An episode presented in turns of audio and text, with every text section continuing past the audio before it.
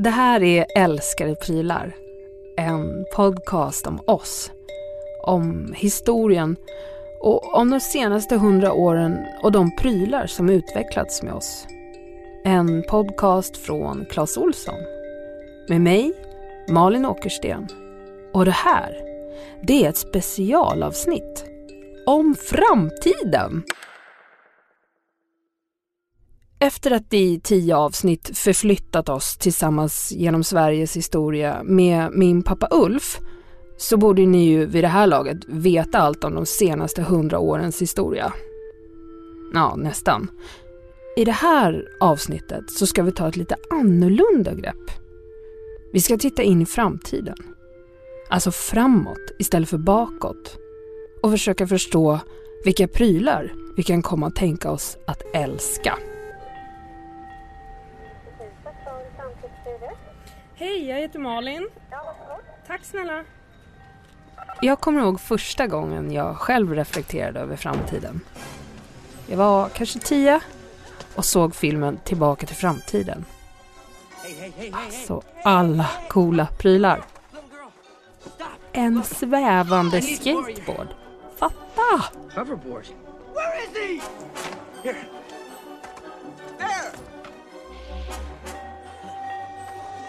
På den tiden så kunde vi väl mest gissa och fantisera om hur framtiden skulle se ut.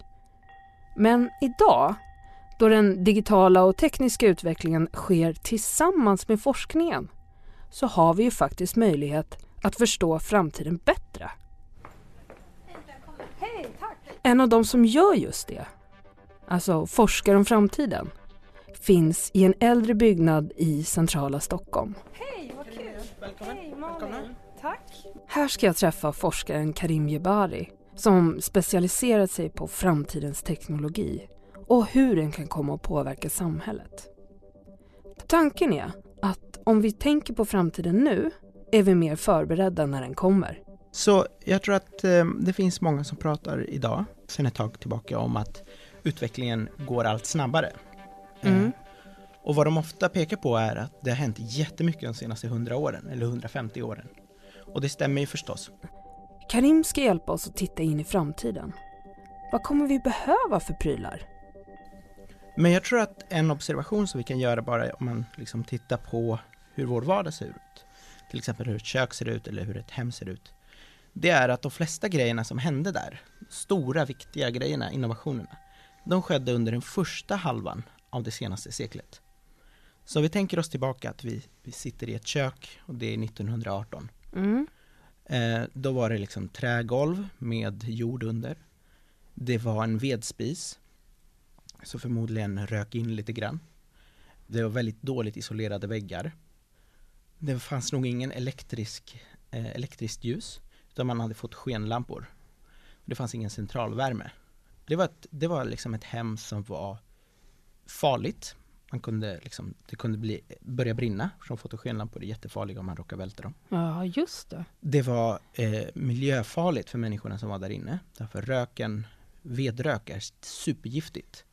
Är det sant? Vedrök är bland det värsta som finns. Eh, så, så folk eh, dog ju av olika typer av lungsjukdomar eh, och av andra liksom, hjärt-kärlsjukdomar som orsakades av rök.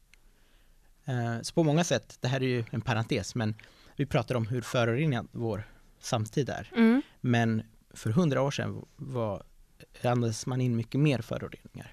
Jaha, på grund vad- av röken då? På grund av inomhusrök. Om man inte röker idag, för då, Ah. då är det förstås mycket mer. Mm, det trumfar allt. Ja, visst. Men eh, jag menar bilavgaser är en fjärt i rymden så att säga om man jämför med att elda inomhus. Ehm, men, men i alla fall, så, så livet var väldigt hårt och väldigt dåligt så att säga. Mm. Men om man tänker hur, hur eh, vardagen såg ut för 50 år sedan, Mm. 1968, då har liksom jättemycket saker förändrats. Så man har dels centralvärme, rinnande vatten inomhus, man har en el eller gaseldad spis, man har tvättmaskin, elektriskt ljus, kylskåp, frys, vattentoalett. Alla de här sakerna innebär att man har mycket mindre eh, skador i, från liksom, fotogenlampor och från, från rök. Och dålig mat. Och dålig mat. Skämd mat var en jättevanlig anledning till att man dog eller blev sjuk. Eh, och vi har också möjlighet att separera avföring från eh, vår mat och vårt dricksvatten som var mycket svårare då. Eh, så vad ska jag säga, de innovationerna vi hade under den första 50-årsperioden, de ledde till liksom kraftiga reella ökningar, inte bara av vår komfort, utan också av vår hälsa och livslängd. Det är oerhört revolutionerande framsteg. Men det som hänt sedan 1968 är egentligen inte så mycket. Vi har fått ökningar i komforten. Eh, mer, eh, vi har mer eluttag, vi har bakmaskiner, vi har mikrovågsugnar, eh, många fler har diskmaskin till exempel. Eh, saker och ting är mer strömsnåla. Många har nu fått elektrisk spis istället för gasspis, vilket också är säkrare. Ehm, eh, vattenkranarna är mer snåla och sådana saker. Ja. Men det här är liksom snarare eh, vad ska vi säga, förbättringar på marginalen. Eh, snarare än att man liksom har kunnat vinna 3-4 år i förväntad livslängd. Eh, så, så på det sättet ska man säga att även om vi har haft en fantastisk utveckling de senaste 100 åren så skedde mycket av den utvecklingen de första 50 åren. Efter det så har utvecklingen stannat av i hög utsträckning om vi kollar på kök, men också om vi kollar på vardagsrummet eller på andra delar av våra liv. Um, det betyder inte att utvecklingen nödvändigtvis kommer fortsätta vara stagnant. Det är möjligt att vi kommer få en massa nya innovationer i framtiden. Det, det vet vi ju inte. Men det är inte det som är trenden i alla fall. Nej. Okej, då tänker jag, eh, om jag säger några prylar då, som finns idag, som kanske skulle kunna vara startskottet på en revolutionerande framtidsutveckling, Mm. eller om det faktiskt bara är passé. Kan vi, kan vi köra det, så får du Ja. säga vilket som är vad? Mm. Okej. 3D-printers. 3D-printers är ju coola. Ehm, det finns ju eh, massa spännande eh, grejer man kan göra med dem. Än så länge så är de ganska dåliga. Eh, det tar extremt lång tid att printa någonting eh, och det är, ganska, det är inte särskilt användarvänligt. Vi kan föreställa oss en 3D-printer som skulle vara mer användarvänlig, som skulle gå snabbare och som, som du kan printa typ, jag vet inte, nya bestick, nya plastbestick till exempel och så vidare. Problemet med 3D-printers det är att om du inte vill ha väldigt avancerade printers så är det ofta bara ett material. Och eh, även om det finns metall 3D-printers, liksom, de kommer förmodligen för, förbli ganska dyra.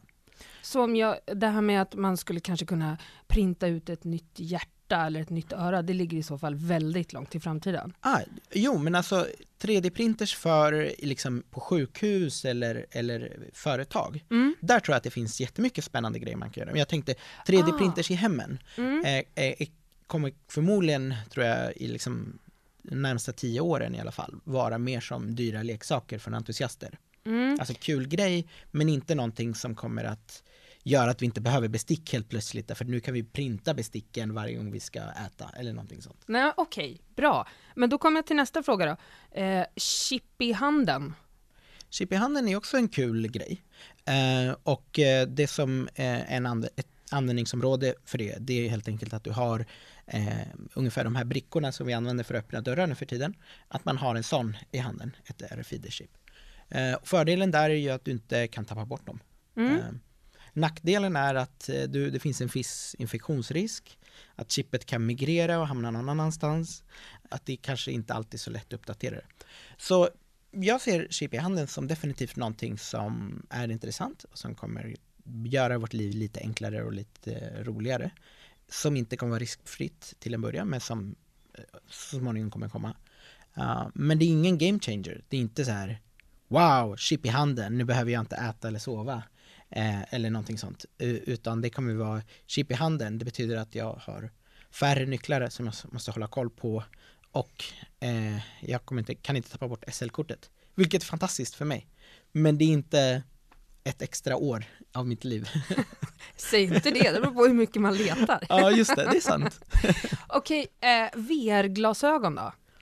Jag, jag, är ju, eh, jag tycker det verkar skithäftigt med VR. Jag har testat det lite grann. Eh, och jag tror att det kan bli det stora tv-spelsparadigmet i framtiden. Det är liksom, återstår en del för att komma dit, för de är fortfarande alldeles för dyra och alldeles för tunga, tror jag. Eh, för att man ska kunna liksom röra sig fritt. Så, så på det, jag tror att det är inte så att det kommer göra liksom öka vår hälsa eller så, så. Men jag tror att det kan definitivt vara det nya tv-spelet Eh, och det är en jäkligt stor grej. Alltså, tv-spel, eh, när de kom, eh, så definierar de en hel generation. Och tv-spel och dataspel är en, en, en, en ny form av mänsklig kultur som fortfarande är i sin linda och som Alltså vi, vi, det, det, finns, det är fortfarande, det anses inte vara lika respektabelt som böcker eller film. Mm. Men jag tror att det är på väg åt det hållet. Eh, och jag tror att virtual reality är en, är en otroligt häftig form av mänsklig kulturell aktivitet som, eh, som, som vi kommer kunna utforska i framtiden. Så jag ser verkligen fram emot det. Okej, okay, ja då gör jag också det. Mm. Robotar i hemmet. Robotar i hemmet är ju, eh, det tror jag verkligen på. Ehm, jag tror däremot inte att det kommer vara humanoida robotar. Eh, Nej, Human vadå då? Nej men humanoida robotar är, är alldeles för stora. Jag menar, folk vill ha mindre dammsugare, inte större. Ja, eh, och eh, humanoida robotar är dessutom extremt svåra att, liksom, att programmera. Eh, det är skitsvårt för en robot att gå. Det kräver liksom extremt mycket superavancerad mjukvara och hårdvara. Dessutom så känns det ju som att de är lite läskiga att ha. Ja, det är en kulturell grej. Många i Sverige upplever att, att humanoida robotar är läskiga. Det är inte självklart att man upplever så i andra ställen. Och jag, jag tänker också att begreppet robot är, är liksom, måste breddas lite grann. Men um, jag har ju en diskmaskin hemma som är en robot. Som är en fantastisk robot eh, som jag älskar. Eh, och jag har också tvättmaskiner och eh, mikrovågsugn och så vidare. Och alla de här är ju robotar. Eh, och de är fantastiska maskiner just därför att de är väldigt specialiserade. Därför att de är fyrkantiga och lätta att ha att göra med och lägga in i, i, ett, i ett hörn och så vidare. Så den typen av robotar tror jag definitivt att vi kommer ha mer av. Eh, dammsugarrobotar finns ju redan. Mm. Ehm, eh, och, eh, gräsklipparrobotar. Gräsklipparrobotar finns ju också. Eh, kanske fönsterputsrobotar eller eh, ja, den typen av, av liksom robotar som har en, en specialiserad uppgift. Väggmålarrobotar som kan måla om väggar om man skulle vilja ha det eller någonting sånt. Allt det här är ju liksom bekvämlighetsprylar eh, då, ja. om vi tittar på så som vi pratade tidigare. Mm. Men eh, AI då? Och är det någonting som vi kommer kunna ha hemma eller hur, hur kommer det funka i framtiden? Så de här eh, dammsugarrobotarna, de ser ju väldigt gulliga och begränsade ut, men det är ganska avancerad artificiell intelligens i dem. Mm. De behöver det därför att, därför att folk är så dåliga på att plocka undan efter sig. Ja. och, och, när de kör på en strumpa, då, bara, då dör de typ. Eh, så därför behöver man ha en superintelligent AI som kan så här scanna saker och ting, fatta om det är en strumpa eller inte, och om det är en strumpa så kan den liksom gå, gå runt då. Och är det en jättestor dammråtta går den rakt på? Precis. Eh, wow. Och för att kunna se skillnad mellan dammråtta och en strumpa så måste man ha jätteavancerad AI uppenbarligen. Um, och i framtiden så kanske du kommer ha en robot som kan plocka upp strumpan till och med. Oh, wow. eh, och det kommer vara, det, det, är science fiction just nu, men jag tror, jag tror att den möjligheten kommer komma. Ja, ah, okej, okay, vad häftigt. En som tänkte väldigt mycket på framtiden var företagaren och entreprenören Clas Olsson. Det var för exakt hundra år sedan han grundade sin första postorderfirma i Insjön, Dalarna. Det var den som kom att bli grunden till det framgångsrika detaljhandelföretaget Clas Olsson som satt sin prägel på nästan alla svenskars hem. Clas Olsson var väldigt teknikintresserad. Uppfinningsrik var han också. Till den grad att han alltid hade papper och penna redo vid sängen för att skriva ner sina idéer så fort han vaknade. På ett sätt var Clas Olsson en pionjär som ofta tänkte på framtiden och vilka nya prylar vi kan komma att behöva. Under sina 60 år i företaget uppfann han ofantligt många prylar. Några blev verkliga och andra hamnade i skrivbordslådan. En av dem som har fördjupat sig i Clas Olsson och hans idéer det är Anders Landén på Centrum för näringslivsforskning. Anders han är också redaktör för boken Älskade prylar som är en nostalgitripp genom de senaste hundra åren inför Clas Ohlsons hundraårsjubileum. Hej Anders! Hur mår du? Bra. Ska hitta hit? Ah, det, var, det var en bit men det var... Yes. Eh, jag tänkte att jag skulle visa dig Centrum för näringslivshistorias arkiv. Här inne. Du såg ju hur stort huset var ungefär när du passerade. Här har vi 7,2 mil företagsarkiv. Eh, så att här finns företag som eh, Bonniers, eh, Marabou, Electrolux, ICA eh, med många, många fler. Eh, väldigt många som är verksamma idag, många som inte längre finns. Här, här har vi eh, Absolut, är ju en av de arkiv som finns. Så här kan du kika på klassiska Absolut-flaskor. Så här inne har vi medfyllare i. Hur var egentligen Clas Olsson? Alltså han var ju initiativrik och det man kan säga som var häftigt egentligen med hans företagande är ju var han kommer ifrån. Eh, Insjön, en pytteliten by i mitten av Dalarna. Där företagandet någonstans fanns med bröstmjölken. Det var ju Åhléns, alltså Åhlén och Holm grundades ju där några år tidigare. Så där jobbade ju eh, Clas Olssons pappa som eh, ekonomiansvarig tror jag han var. Eh, och de flyttade till Stockholm. Och det vart en jätte, jätte katastrof för byn. Men eh, det fanns otroligt många företagare i samhället och det tror jag grundlade att det var enkelt för honom att bli egen. Det året som han eh, startade Clas Olsson, det var ju från början en cykelfirma som han tog över från sin eh, bror som hastigt och trist gick bort. Men sen var det ytterligare en bror som klev in och de startade postorderfirman. Och det var samma år som Claes skulle gifta sig med Elsa Springfeldt. Eh, och de skulle också ha ett litet barn. Så att hans mor avrådde ju honom starkt från att bli egenföretagare. Men han ville köra på för att vara anställd. Fanns inte på kartan. Och jag tror att hans drivkraft var nog egentligen eh, att han förstod att om han inte kunde få tag i en viss sak så fanns det fler som var likasinnade som honom. Så att han såg det behovet. Och från början så var ju eh, postorderverksamheten bara en bisyssla Eh, där cykelverkstaden fortfarande fanns kvar. Och hans brorsa, som är då och kompani i Clas Ohlson, skötte tryckeriverksamheten. Så han tryckte ju senare katalogen, även om de två skildes åt. Du pratar ju om att det är likasinnade, men vad, jag har en uppfattning av att Clas Ohlson var väldigt så här, teknikintresserad och eh, blickade framåt hela tiden. Mm. Jo men han var väl absolut en hobbyingenjör. Jag menar, han har ju ingen längre skolutbildning utan han började ju också själv tidigt jobba hos Åhléns innan de flyttade. Innan han var cykelreparatör och sådär. Men han, eh, det var ju hela tiden tekniska utmaningar och drömmar. Och också var i tiden vi var när vad som hände med utvecklingen och sådär. Så fanns det ju ett utrymme att hela tiden utvecklas. Så han skaffade ju sådana här gör det själv Eh, böcker egentligen för att lära sig mer. Han var jätte, jätteintresserad av cyklar då såklart. Där finns det ju mycket, hur får du en lampa att fungera på en cykel? Hur, hur eh, får den energi? Och sådana grejer som han ville lära sig. Finns det en historia om att han i sitt första kontor hade lite problem med att eh, det var folk som gick och kissade på husknuten. Eh, så att eh, han gick dit och så la han en plåt eh, och ledde ström till baksidan. Så nästa som pissade på den här, eller kissade på den här plåtgrejen fick sig en rejäl kyss. Och sen hade han inte det problemet längre. Och det är väl en typisk sån sak som bara en hobbyingenjör kan ratta hem. Men den här typen av läroböcker eh, vart ju jättebra. Alltså det fanns ju ett intresse redan från början. Eh, sen hade han ju otroligt mycket idéer som både kom i katalogen och som inte kom. Och det är ju delvis egna uppfinningar eh, och drömmar.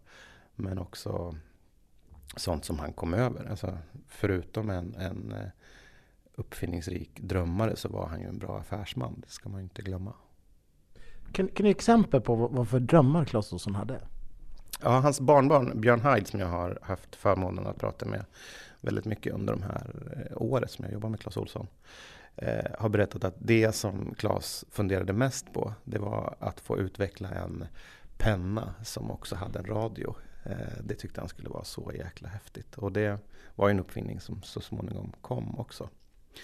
Och annars så var han ju han grävde ju där han stod på något sätt. Jag tror att jag frågade Björn vid något tillfälle hur Claes hade sett på företaget idag. Eh, och han hade liksom så fullt upp hela tiden med att eh, utveckla företaget där de var idag. Så att eh, han tänkte nog inte så mycket framåt utan såg vad som var möjligt. Sen hade han eh, alltid med sig en, eh, ett kollegieblock som han aldrig la ifrån sig. Eh, jag tror att det här hette, eh, att han kallade de här kollegieblocken för blixtidéer. Och där skrev han ner allting. Alltså, när man vaknade på natten så kunde han skriva ner anteckningar. Och det är ganska otacksamt för att eh, det blir ju lätt på att peka på saker som är roliga och tokiga. För det finns ju mycket som är briljant. Bland annat hade han ju eh, otroliga funderingar om astronomi och hade ju eh, 1957 har han skrivit ner tankar eh, om kvaser och Big Bang som eh, en person tio år senare fick eh, Nobelpriset för. Eh, och det visar väl lite mm, vidden av hans... han, det, det var han ganska stolt över och återkom till senare i livet. Att han hade haft teorier som faktiskt funkade och att man utifrån kunde sitta i insjön och ha bra kunskaper utan utbildning. Det kom till och med folk från Uppsala universitet för att intervjua den här märkliga mannen i insjön. Eh, vilket också säger någonting. Men eh, jag menar, i, den här, i de här blixtidéanteckningarna så kunde det ju finnas liksom allt från eh, nedklottrat att eh, han tyckte det var konstigt att sängar var horisontella. När vi la oss i naturen så la vi oss alltid i en sluttning. Så varför var inte sängen också i en sluttning?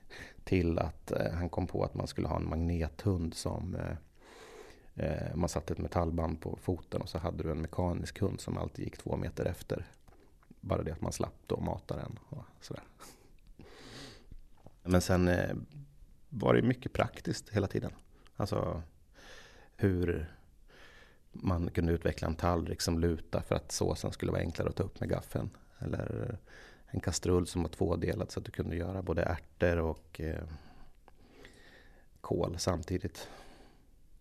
Eller stekpannor där du gjorde både ägg och bacon samtidigt för de var tvådelade. Alltså den uppfinningarna tar ju liksom aldrig slut. Samma sak med ett utomhusbord med spetsiga ben som du bara kunde kila ner i marken. Alltså det, det låter ju tämligen enkelt men det är ju tankar som kanske många har om olika förbättringar för att eh, göra livet enklare. Men han hade ju då och byggde upp ett företag där han kunde förverkliga de här grejerna. Hur tror du han skulle se på framtiden så som den blivit idag, där vi har smarta högtalare, iPhonen? Ja, men det är väl framförallt eh, någonting, han dog ju i slutet på 70-talet eh, och eh, det dröjde väl bara 15 år innan internet slog igenom på bred front. Eh, ungefär. Och eh, det hade han nog tyckt var otroligt häftigt. De köpte till Insjön en dator i mitten på 70-talet. Och han sa innan det att när datorn kommer så får jag nog gå i pension. För det därför begriper jag mig inte på. Men sen när de fick den så var ju han den som satt mest. Han tyckte det var helt otroligt att titta över ordrar och försöka begripa hur den där apparaten fungerade.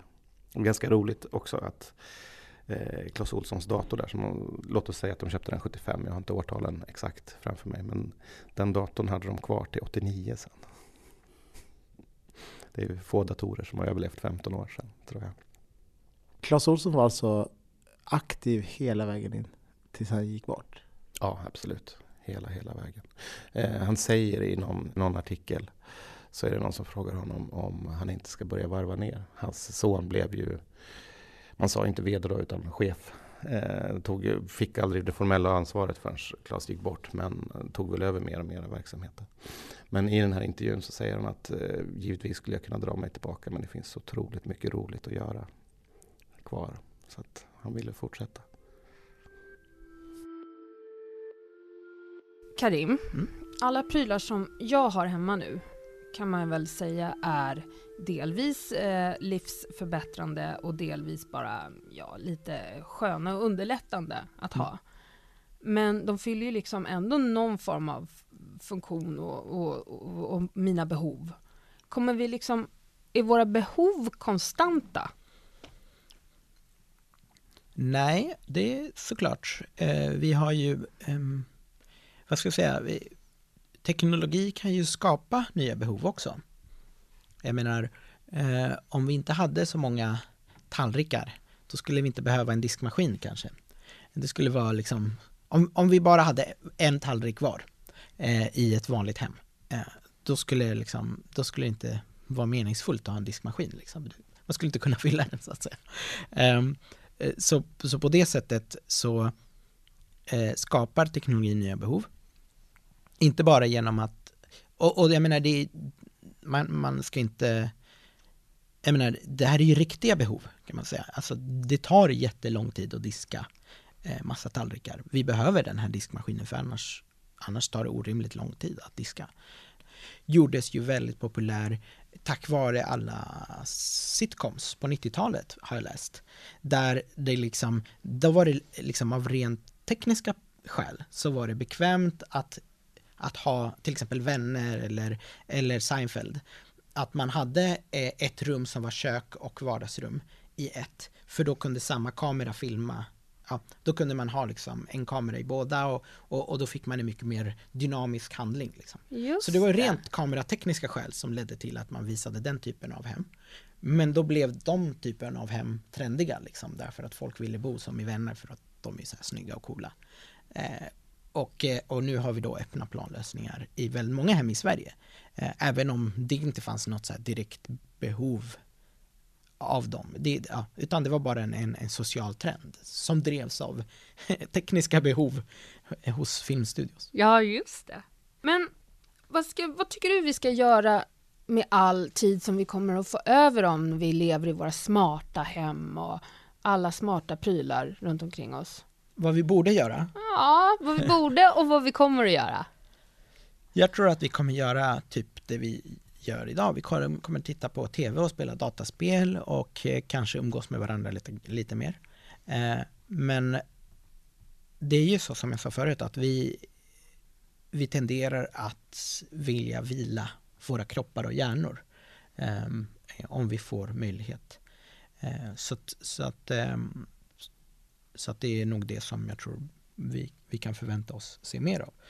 Sen, jag menar, vi behöver ju många av oss blir ju rastlösa också förstås. Så att, eh, ja, eh, fri, ja så, så, vi kommer ju också se ökad, jag vet inte, andra typer av, av sysselsättningar. Mm. Som att lära sig saker och ting eller att, eh, att göra saker och ting.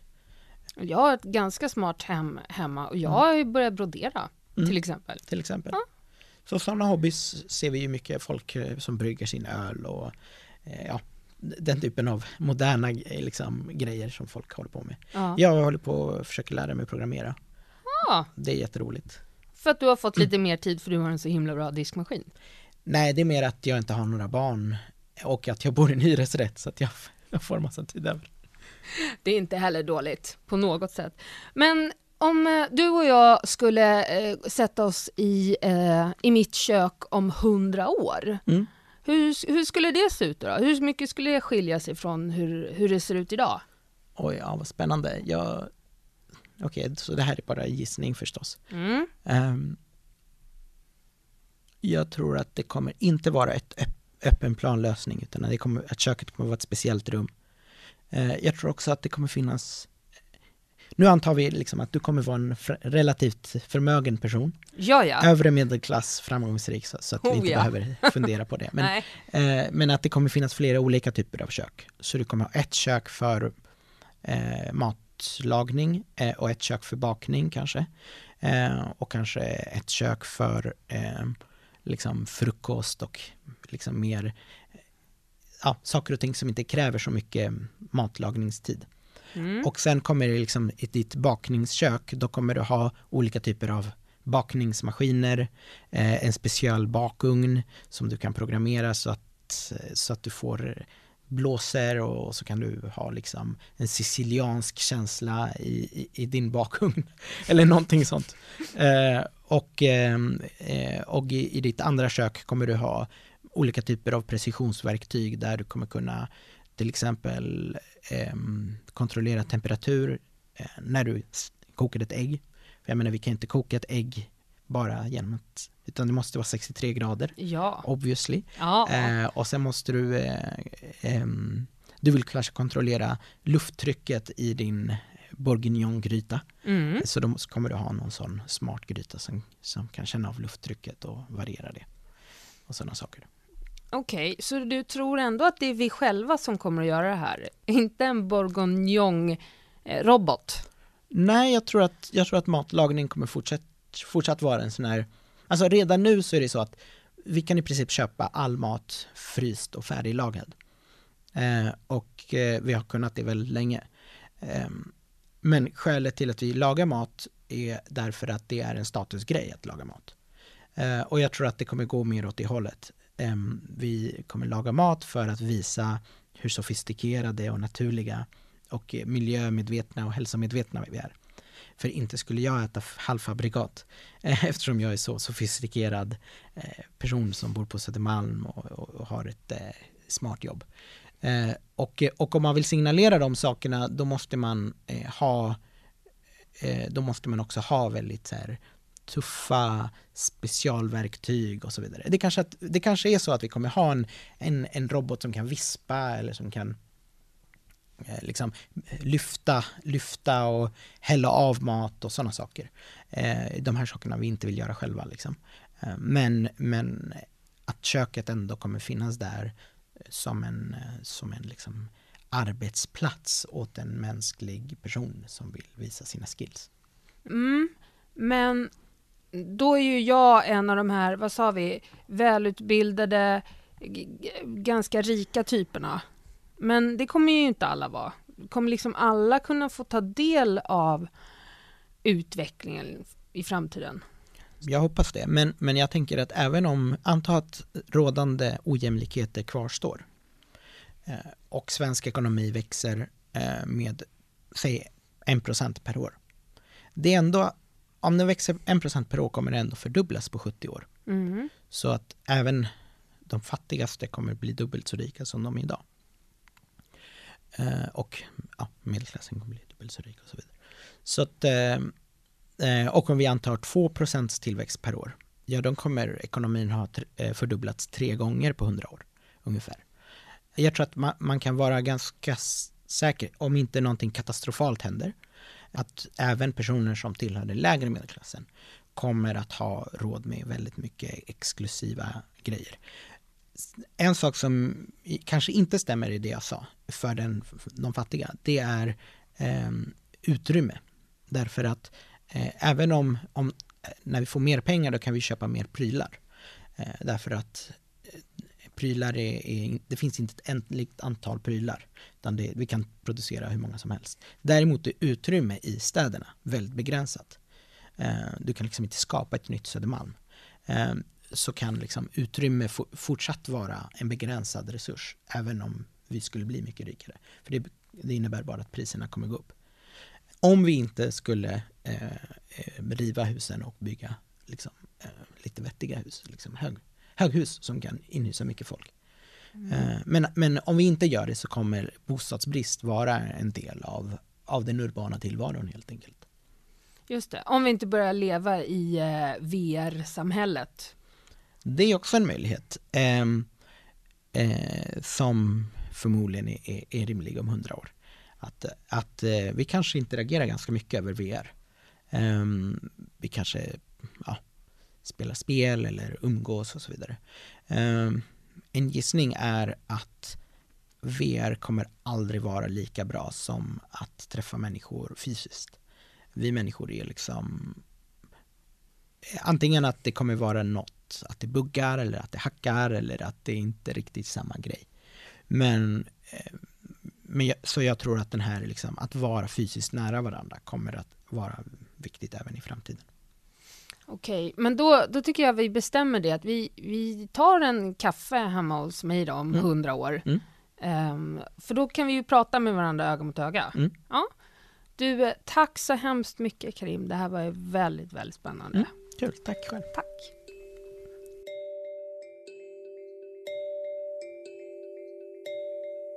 Du har hört podcasten Älskade prylar med mig, Malin Åkersten. Reporter är Mohammed El Abed. Det här är en podd från Clas Olsson producerad av Soundtelling. Och om ni gillar podden Älskade prylar, ja men spana in boken med samma namn. Vi hörs!